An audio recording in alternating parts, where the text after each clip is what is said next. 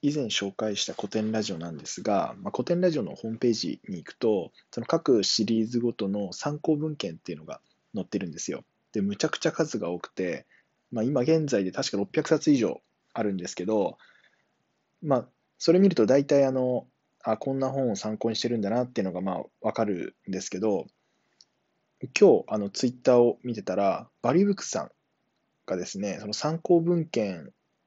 のリストをあの上げていて、まあ、彼らのホームページというか、そのサイトに行くと、むちゃくちゃ見やすくなってあの表示できてるんですよね。あの各シリーズごとに、まあ、表紙付きであのこうサムネイル形式で表示されるので、すごく見やすいんですよ。なので、これからあの